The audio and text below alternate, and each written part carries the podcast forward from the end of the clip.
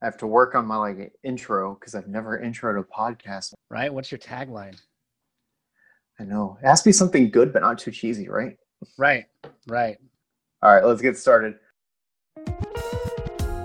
Welcome to Finding Leadership. I'm your host, Daniel Byers, and in today's episode, we sit down with Mark Brunton. He's an accomplished educator, leader, and professional in the world of pharmacy tech and healthcare, and he is all about motivating teams. So join us as we learn about what it takes to get your people ready to do the work. Mark, tell us about yourself. Um, I came up in the world of pharmacy tech uh, for, for about 10 years. Then I became an educator for over 15 years now and moved into, during that time, the role of program chair, where I would supervise other pharmacy technician instructors. And then now I, I currently serve in the role of director of curriculum development uh, for the institution I work at.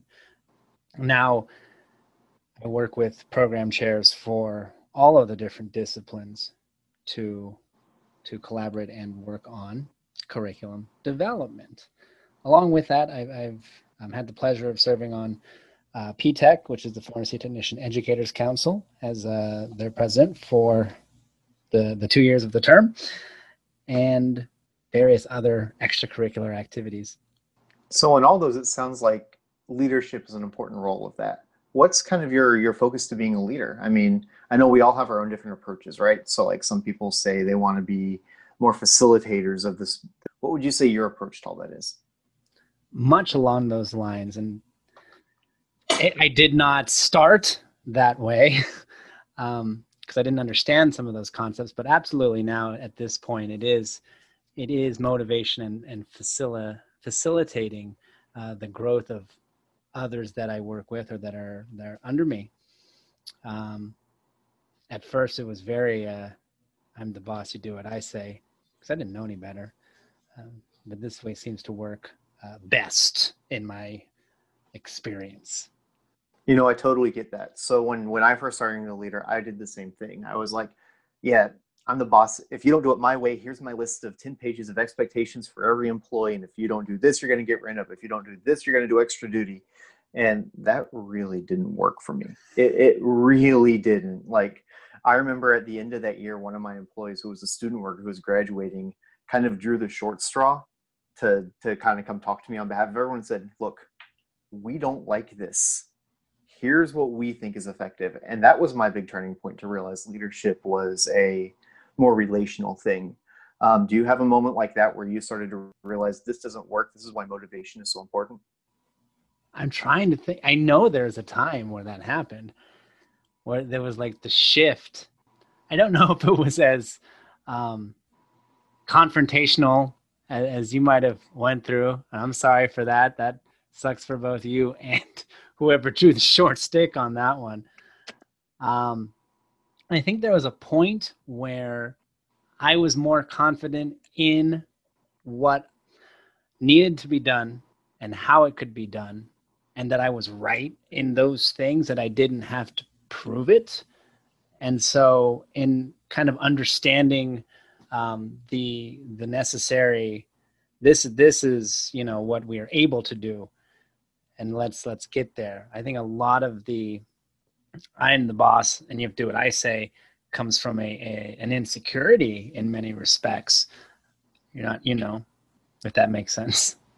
It makes total sense. I think that especially for young leaders who are are new in the role, there's this kind of pressure to perform as a leader, and that the easiest route between points A and B, B is always this is what I say, do it or else um, but that takes us to talking about the state of leadership. We're, we're living in a world now where to be a good leader is such a complex and nuanced thing.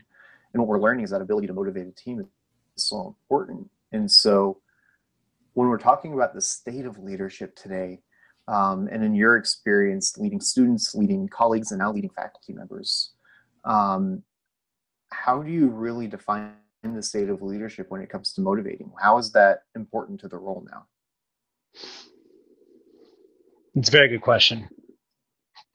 Tying back to the to what we were saying about the insecurity, it's like the the imposter syndrome where I don't know if I really should be here and kind of fake it till you make it kind of starting point i think is where that stems from uh, but in terms of, of nowadays and and here's why motivation uh, is such an important factor of that. Like how do we get our teams to do what what we need them to do what we want them to do?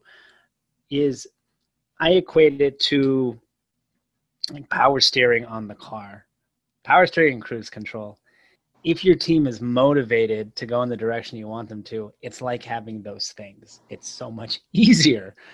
If they're not then it's like you have like you lost your power steering and i don't know if you've ever had that happen but cranking that wheel around to try and turn a corner is it's a pain you know? So i, I think it's it's it, it makes everything smoother when you can get them motivated um, with the vision and the goals. Makes sense. So as a leader in, in today's world talking about this idea that makes life so much easier. If your team is moving in the same direction you're your car is steering. And i have had that happen by the way not not a pretty experience. Um, so when we talk about that in your role what what do you do to bring that energy to your team? What do you do to bring that that team together? So i geek out. I geek out on the things that that really uh, that i'm passionate about and hope that that kind of energy um, cause them to also want to get on board with with whatever initiatives uh, we're trying to do or whatever direction we're trying to go. Um, but that has to be tempered i feel with a a calming mentality. So like there's a choice when to go into that but they also have to know that everything's fine. Like no matter what's what chaos may be occurring and, and oftentimes it's a lot in in all of our various industries change is a constant and it can seem very chaotic and people can kind of lean into that and and uh, that makes it a lot rougher of a ride you know but the ability to kind of have that person that's like we're, we're going to get through this we're fine and here's how we're going to do it and that's where the the excited energy comes in. I think there's a balance there that helps cause uh, people to be able to navigate those dynamics. Makes total sense. Um, so I love what you said right there about, you know, showing that this is something you're passionate about and that's your energy. Because I think getting the, the team to buy into what you're trying to do um, is, is kind of half the battle. I think we've all been there, right? Where we've had that team of uh, individuals who, no matter what you say, they are not going to be on board with what you want. And trying to get the team at least mostly to the point where they're more or less on board with you and moving forward. That that speaks a lot and bringing that passion is something i care about and being open and honest with that. Um, i think that's a big deal. So how do you celebrate those accomplishments when the team gets there? How do you along the way kind of find that point where like great we're all on the same page. How do we celebrate this now to keep that momentum going? Oh that's a great question. And i have definitely had those experiences with individuals who were not uh, necessarily on board with with the overall mission, and you could tell. But to celebrate, I mean, I guess it depends on the. What I most often do is just uh, food. Uh, there's a reason that I see food being the thing that no matter what industry I've worked in, if you have food, that is a good um, place to to to celebrate a win or to share success. That's why that's why the team uh, after Little League goes out for pizza, right? Um, I would take my my instructors uh, to actually actually to a pizza place that was right around the corner. It's great pizza, and I said we're gonna go here, and this is our reward for accomplishing this task or this goal. And they get very excited about it because they knew I was paying for it, of course, and it was good food. so we would go there and, you know, um, have sit down and, and break bread together and talk about whatever. I didn't even make it work related. It was that camaraderie that is born when you share food together. So it's a powerful thing. That is really powerful. And it is so true how food kind of folds into that, right? But I wonder, have, have you had challenges where you've had team members, maybe something happened mid-project, or they just never, you know, kind of bought it in the first place, that just became disengaged? And uh, can you tell us a little bit about that and how you kind of handled that as the leader? Yeah. The most memorable one was where I, I came into a leadership role and there were people there that were that were there before me. And so who's this who's this guy coming in? He's now our boss. I don't I don't have this shared history with this person to to know what he's capable of and I don't trust him necessarily to to be correct in the vision of of what I wanted to do with the program. And it was I knew that. I knew that going in there I was like I'm going to have to to you know um, get them to to see what I see and what could be done and, and want and get the buy-in like you were talking about. I had to figure out the most creative ways to do that where it didn't feel like I was trying to do that. So in that particular instance, which I also find useful even at, at lesser degrees of non-engagement, is to try and find something that interests them, a particular person. Like if you're disengaged, why? What can we do to fix that? What would engage you? Is it a project? Is it a certain area of the position that that you like and want to to dig into because then it won't feel like work right um, it ties into i think the areas of where we see disengagement even from ones who were previously engaged and they want and they they slowly become less so most often it's not the only time but most often what i've seen being the factors for that are a feeling of being undervalued, not listened to, lack of a, a clear vision or, or culture with the department or the organization to, to fall back on, uh, and a lack of explanation. Sometimes we don't want to, we're reluctant to explain certain things because either we feel we don't have to or we don't feel they they need to know need to know basis kind of thing. But if they are kept in the dark if they feel that they're not valued as a worker as an employee then then that breeds that disengagement. So then attacking those things you know how do we how do we give you that value? How do we make you feel like what you do matters right? And let's explain to you why we do things even if it's not in even if it's not the answer they want to hear, right? If, if, if they're like, we should do this. And he said, yes, I, I hear what you're saying, but we, we're going to do this. And here's why, right? I, I value your point and I understand where you're coming from, but we're not going to make the decision. But here's why we're not going to make that decision. At least we've given them a reason. It's not as like I didn't choose it because it was your idea it's not a you thing there's something bigger in that decision and if they're made aware of that uh, even to a small degree at least they feel like they can get on board with that most people i think can will will go along with something if they have a reason even if they don't agree with it versus not i know i went down a rabbit hole on that one but i think those are some of the things uh, to address to to help with engagement I absolutely agree with you. I think that a lot of what you said is important to go on with engagement and trying to re-engage employees, right?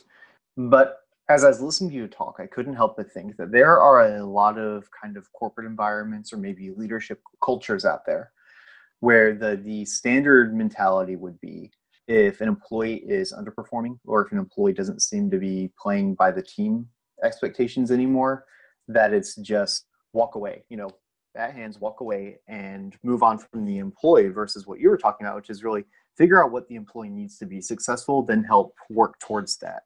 What would you tell leaders that are coming from those paradigms? Like, what are the benefits of instead of saying, I can just replace this guy, it's too much work?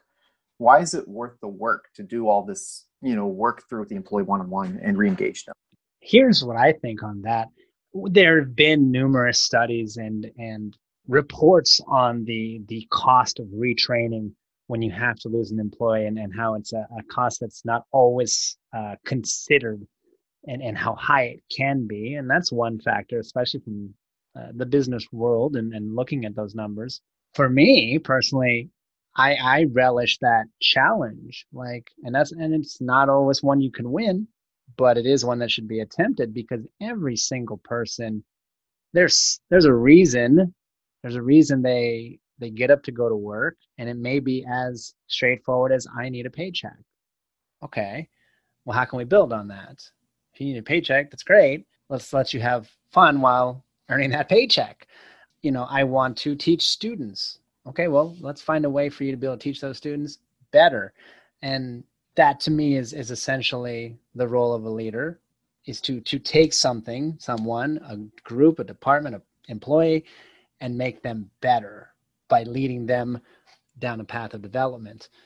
If you're not doing that, then I don't think we deserve that title you know, or that that that name as a, a leader. Then if if if it's just if you can't get on board with my thing, then bye, because that's I think we can find with every single person something, and it, it's the identification of that uh, that thing that works for them that makes you a good leader anyway. So, do you have a big success story with someone like that, where you don't have to name names or specifics or anything like that, but have you had that moment where you've seen an employee turn around where you said i'm going to invest in you a little bit and they come back and they own it and they end up being a rock star? Yes. Yes. Yes indeed. It was it was an employee that was not not a, not feeling the the corporate and it was a corporate entity that that ran the institution that we all worked at. And they weren't on board with the vision uh, of of the the corporate entity and was just doing the bare minimum in order to you know get to, to not uh, not be deficient and not have to go on reporting or be coached things like that. But i knew we could see more and it was a matter of shifting the focus uh, a little bit away from what the corporate vision was to what our department vision was why are we doing this we're doing this for, in this case, uh, the students. And that's what our motivation is, regardless of what you believe or don't believe. Further up the food chain, we need to work here. And how are we going to do this for this purpose? And why do we want to do it? And the articulation of those things when asked, when worked through it with the employee, said, you know, what, why, why do you want to do this? And really asking those questions. How can we do this better? what would make you uh, excited to come into work every day. Tell me what that would be, what that looks like. And while the the end result wasn't necessarily exactly what they said, it was in that direction. And they can get on board with that compromise. And so the the instructor turned it around. The the survey results from the students got better. The engagement was better in the classroom. The engagement with me and fellow instructors was better. There was a noticeable change uh, in the general um, competency and demeanor of the instructor. You know, and, and that was that was great to watch because it was it was uh, there was a point where it's like we might you know we might have to find someone else, and then we didn't have to. So that was good. That's awesome. You know, I, I think it's always exciting to see those turnaround points. So I've got another one for you. So hmm. I warned you before you came on, I may have some other examples come and talk about because you're the expert. Why not bring some stuff for you to comment on? So I've got one, and I'm not going to name the, the uh, specifics of where this story comes from. But the, the leader in question has an employee who, on surface, accepts the mission, accepts the team's role. But at the end of the day, the employee does not move within the team. The, the employee shows they are very much after the leadership role themselves and will often do things on their own without communicating with the team, sometimes to very poor results and poor standard of work. What advice would you give that leader to help them motivate that team member to, to buy into the team and show them that that is actually better for their career than trying to do all these solo projects that kind of make everyone look bad? That's a good scenario. Hmm. So, what it sounds like is that like you're saying they're they're trying to to pad their resume they're trying to to look they want the the recognition of self in their abilities, whether gunning for the, you know, my job as the supervisor or not, acknowledgement that they want to advance is the first step. So they feel like they don't have to go around or outside of the chain of command or the department as a whole to get that done. So in saying, you know, it looks like uh, that you you want to do uh, things to to you know you want you have projects that you want to do. And you, where do you there's that question where it really comes into play is where do you see yourself? What kind of role would you like to aspire to and let me help you do that effectively? You know we can we can find ways within the department that will make everybody look better. And not even look better it will it will help the department and help you at the same time to reach these goals right and that's a hard thing to address sometimes because it might be threatening. Uh, from the leader standpoint, you might feel like, yes, they're gunning for my job. But what I've seen nine times out of 10 is that you are a better leader for making someone else better. It doesn't become a threat to you because you will look like you're the one that helped groom that future leader to whatever position they get to. And if the person is a decent person, they will recognize that you helped them and did not hold them back from that. If they're not a decent person, that's a different story, and that's your toxic workplace and your toxic employees, of which there are some. But sometimes they just don't know that there is a way to to work within the structure to still uh, get what they want to get done. So I've got another one for you too. So, what would you say to a leader who works in one of those kind of environments that we talked about before, where the environment very much is do your job or we will replace you?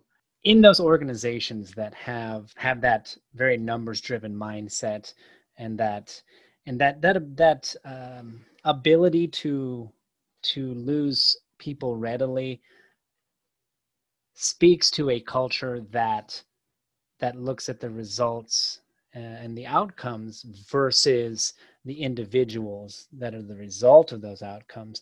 So, to change that kind of mindset, we have to speak their language.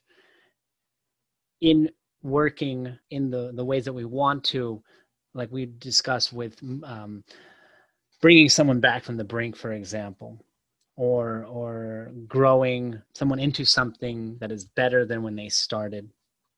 If we're able to then turn that into numbers of productivity, of dollars saved in retraining, and then what are the outcomes of the department pre uh, improvement to post improvement of that individual, if, if that is something, a metric that can be tracked.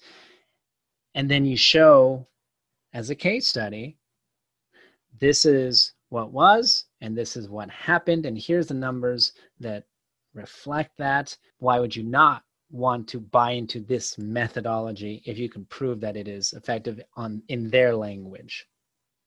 Makes total sense. So on the other side of that for that same leader if they're able to show that to their their supervisors and start changing the culture there what about on their teams? Because you have to imagine if a team is working in this kind of environment where it's led through a culture of fear do this do this do this or you're out there may almost be a temptation from the team members to think oh, if it's all of a sudden this kind of motivational, inspirational kind of invest in you mentality, that that leader may be a pushover. So how do you draw that balance and that line to help those those uh, team members see the benefit in this kind of leading and still be able to hold people accountable in that mindset when being fired isn't the carrot being dangled in front of them anymore? Right. Oftentimes, I've said to to colleagues, not necessarily employees, but do not mistake my kindness for weakness. There is there is a point of course where it's where it's like no this is that that no we have to do it you know we have to take some steps here. In order to to marry that uh, and start to shift that first as with any shift small steps. So a little stages stages, scaffold that process.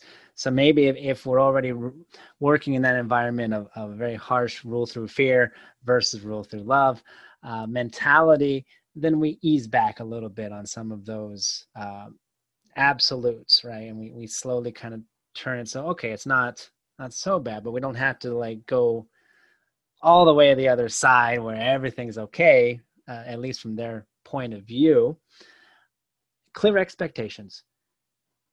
If if those are set ahead of time you don't have to be uh, a jerk about it.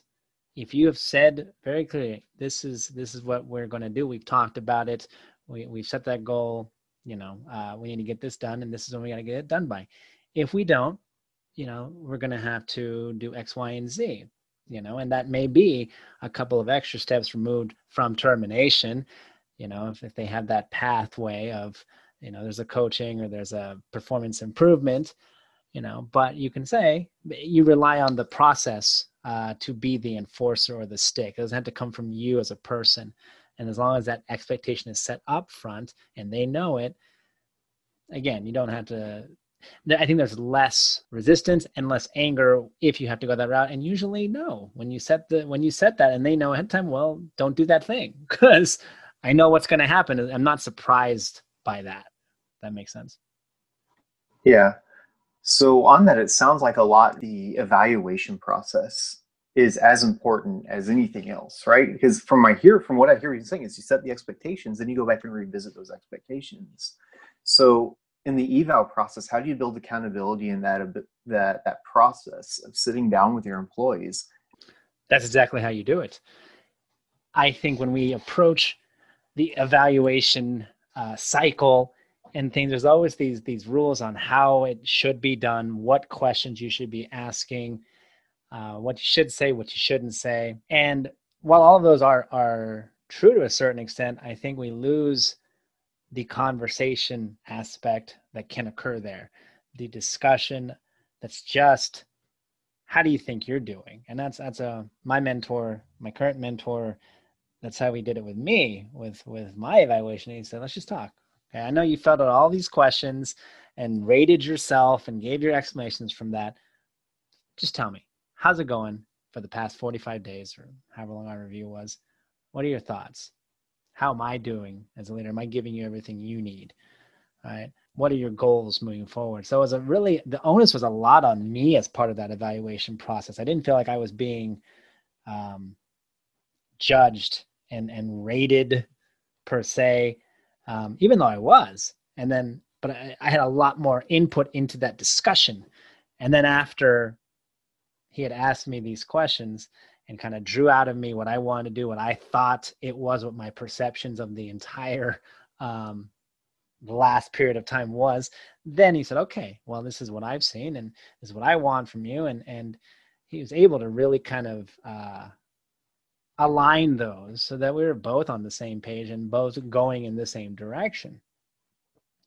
So I think it's that con- exactly what you said, that conversation aspect to to really I, I, think we we lose that we become too formalized that is a time to sit down and, and really talk about what uh, what the progress is and how we can improve so would you say a lot of the motivational process whether talking about the improvement process the evaluation the expectation process would you say a lot of it boils down to putting ownership on the the group for a lot of these decisions instead of just saying i'm the leader it's my way absolutely. And while we have as leaders a vision of where we want the car to go the car's got the way to make it happen.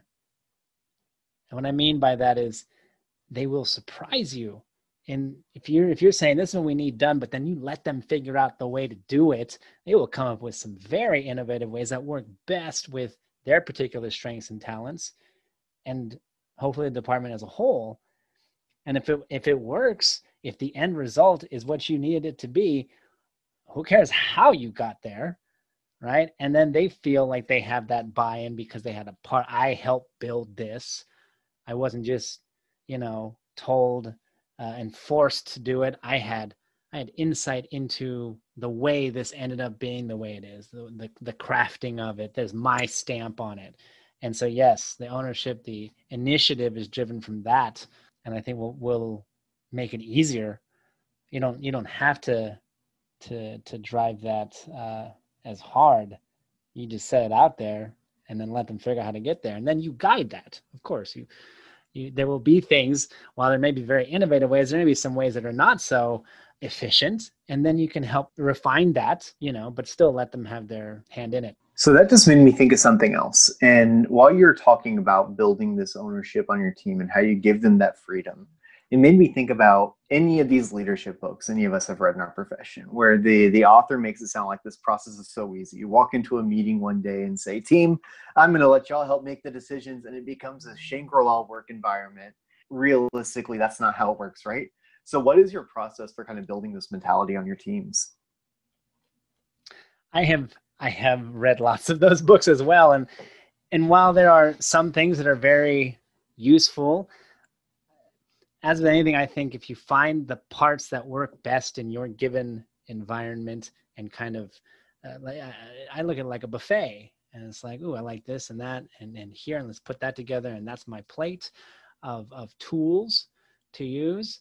Um, personally, I try to keep it as simple as possible for myself as well as my team. If there's too many steps in my head, I'm to forget them. Uh, so I try to start with some broad strokes always broad strokes to kind of get things started and then you can go in for the detail work.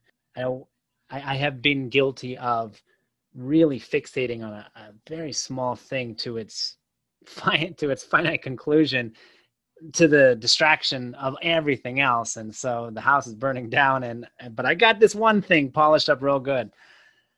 So broad general easy to approach and usually it, it's let's figure out what and i, I picked this one up from uh, the program which was a, a book on um, this group that motivates and, and really works with uh, professional sports teams and how to get the best performance out of them. And they were uh, a group that was military based and they took a lot of their their principles of training to that. But the the best thing that stick with me that i'm really a fan of is is three three values. A lot of companies, a lot of departments, a lot of organizations have like a value statement. Here's our mission, goals, and our values, and and they talk about this in the book. There's like you know 14, 15 of them. No one's gonna remember all that. It's too many. Three. Three is a good number. People people like things come in threes, even like jokes. Uh, there's that setup, ba ba, and then the punchline we we are built for that that number and that structure. So three values that sum up what you want to get done right? Uh, so and that can change um, but what what we had was accountability selflessness and growth right? So whatever you do however we do it okay we're going to be accountable for for our actions and and the outcomes of them. We're going to be selfless uh, and we're doing this for our students, for the department, and everything that we do should stem from that. And we want to uh, promote growth, not only in ourselves uh, as educators, as professionals, but also growth of the program. More students, better satisfaction, better outcomes, more uh, employment percentages afterwards. For instance, that's where our numbers uh, live in is, is completion and employment. So we could always re- rely on those three to come back to any decision they make, any um, initiative they were were trying to do, or what ways they did things. Even if we were coaching or saying, you know, how does that tie to accountability, selflessness, or growth? And if it's out of alignment with that, it becomes clear to them too because it doesn't fit into that, but it helps guide them. Uh, and that's that's the unifying vision, regardless of what they how they feel about how to do it, or each other for that matter, if they are all on board with those three things, it takes them outside of themselves uh, in order to to further the goals of the department. That is awesome. So obviously, a, a, kind of process like that, if you're coming into a new team and this is kind of a new concept and way of operating for them, this isn't going to happen overnight. This isn't going to be like you're going to walk in day one, everyone's like, here are our three expectations and values, and we're ready to go. Um, it's it's clearly a, a process. So as you're going down this path with a new team, how do you know you're on the right track as you're building this? What are kind of your your benchmarks to success over time as you're getting there? After that initial assessment period, you know, we can't start it uh, from jump. They're going to lose their minds. But it is also hard, especially if you come in and, and you know what it could be and what it should be from your vision that they don't have yet. And you just want to just get it out there. It's real hard to be patient, real hard to sit there and say, I'm going to watch everything, you know. And we try to do that a lot. I've tried to do it where I'm like, okay, okay, I'm to sit back. And a week later, okay, I think I know everything. And then I find out, no, actually, I got my first impressions, but it wasn't the real impression because there was a lot of other factors I was not even aware of.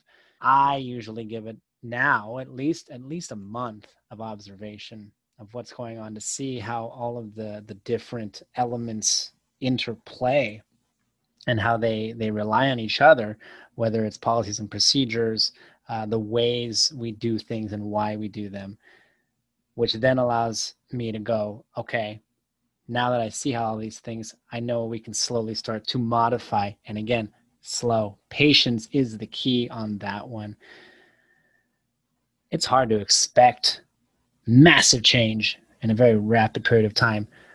But to get lasting, true change, it takes it takes a little bit of time to to shift those uh, viewpoints, right? So after taking that month to assess and to really pinpoint what areas uh, need to be changed, both with the employee motivation uh, and any department process that may actually be impeding that motivation, and by talking with your employees and getting that feedback because they're going to want to tell you what they've seen or what they feel about it if i were to go back to my my three values starting place depending on how many employees we had it doesn't even matter i'd say listen i want to to put these values into play it's going to to influence all the potential changes or things we keep the same but we're going to use this to guide that and I've got one, I need two more. And here's your list of potential ones.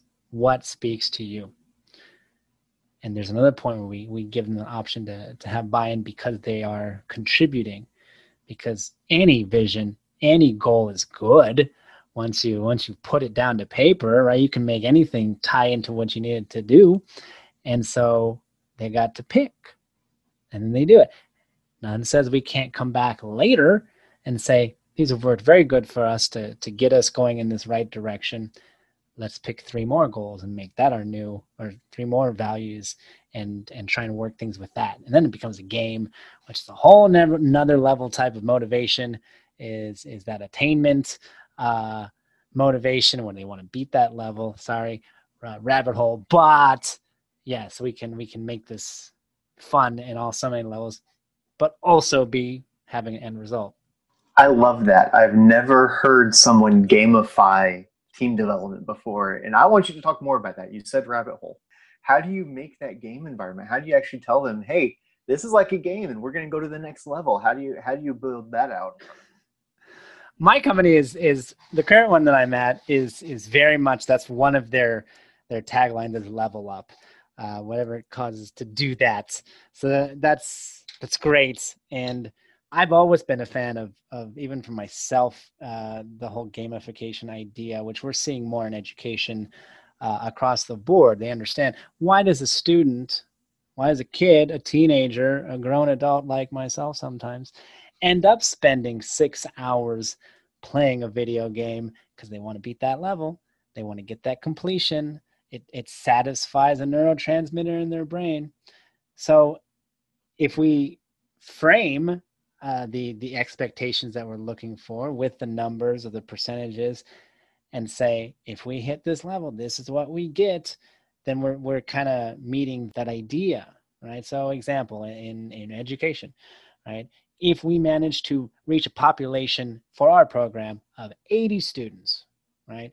80 students then we can uh, we're gonna go we're gonna go have pizza right? Or i'm gonna we're gonna go watch a movie it's going to be paid for. Okay okay. That's something. There's an extrinsic reward for that. Let's see if we can get there. If we don't there's no consequence. Just like if you lose the game nothing happens to you bad. You just get pissed off. So the chance of reward with with little risk involved is part of the game uh, mindset, right? And then how do we dress that up to make it look like a game? Do we have a leaderboard that shows the progress where it's like, and so they have high scores on a video game? You know, I want to beat that department. I want to beat that score. You know, is it a personal challenge? Is it a group uh, department challenge? Whatever you want it to be. But then you get that that sense of competition, friendly competition involved.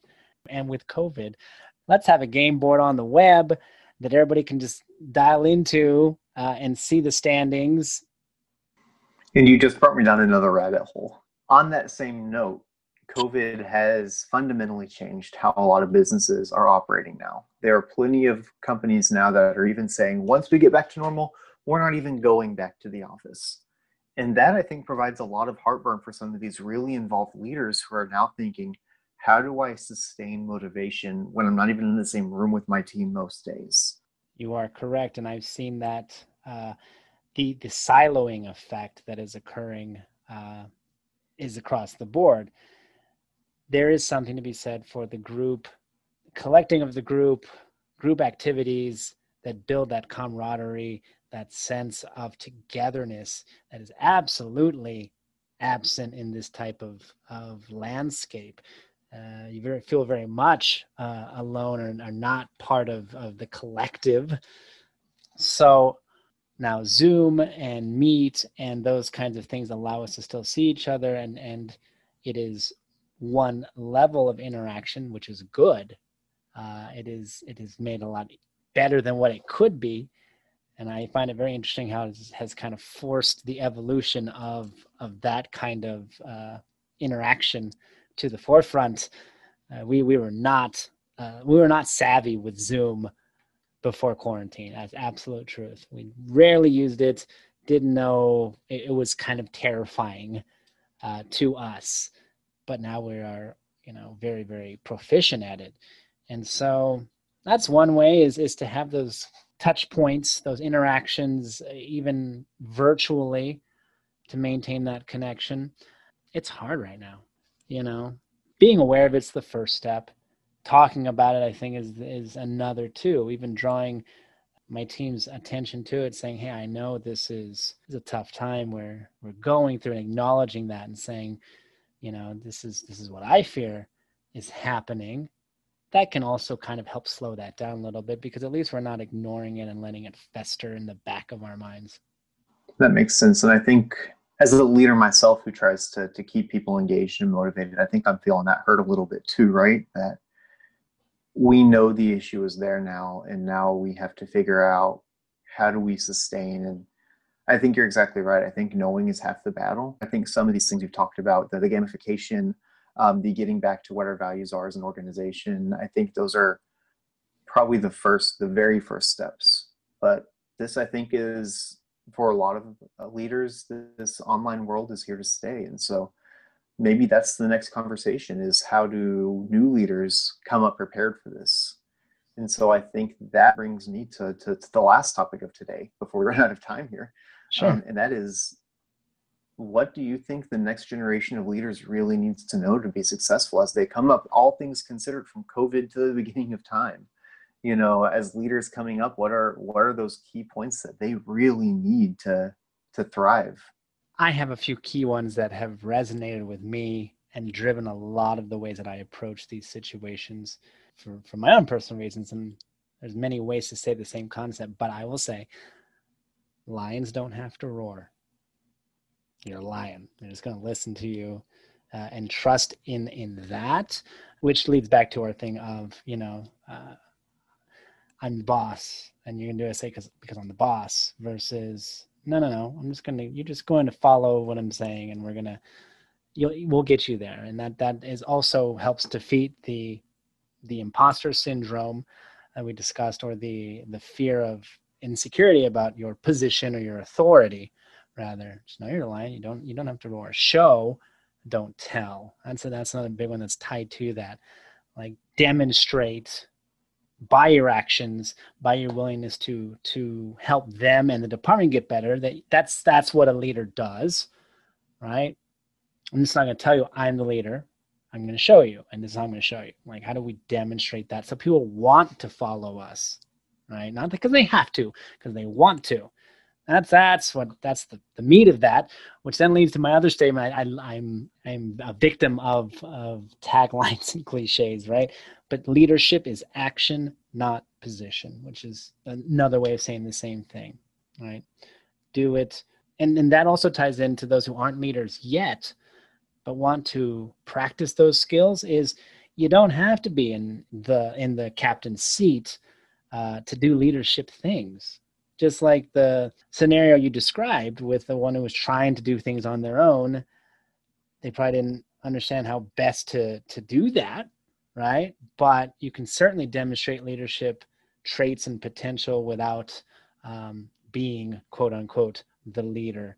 Just by getting your fellow co-workers to get on board with whatever vision the actual leader is is asking for and you're ability to rally the troops, that's that's leadership already.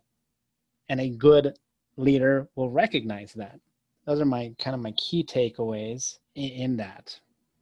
Well, Mark, it has been an absolute pleasure having you on today. Um, I think that your expertise in motivating and encouraging teams is something we can all learn from. So, thank you so much for coming on, um, and and we certainly hope to hear from you in the future. Thank you, Daniel. I appreciate it. Anytime. Finding Leadership Podcast is a production of Leaderform Media. For more information about today's guest or links to any of the things we discussed, please check out the episode notes at anchor.fm or wherever you get your favorite podcasts. Thank you for listening.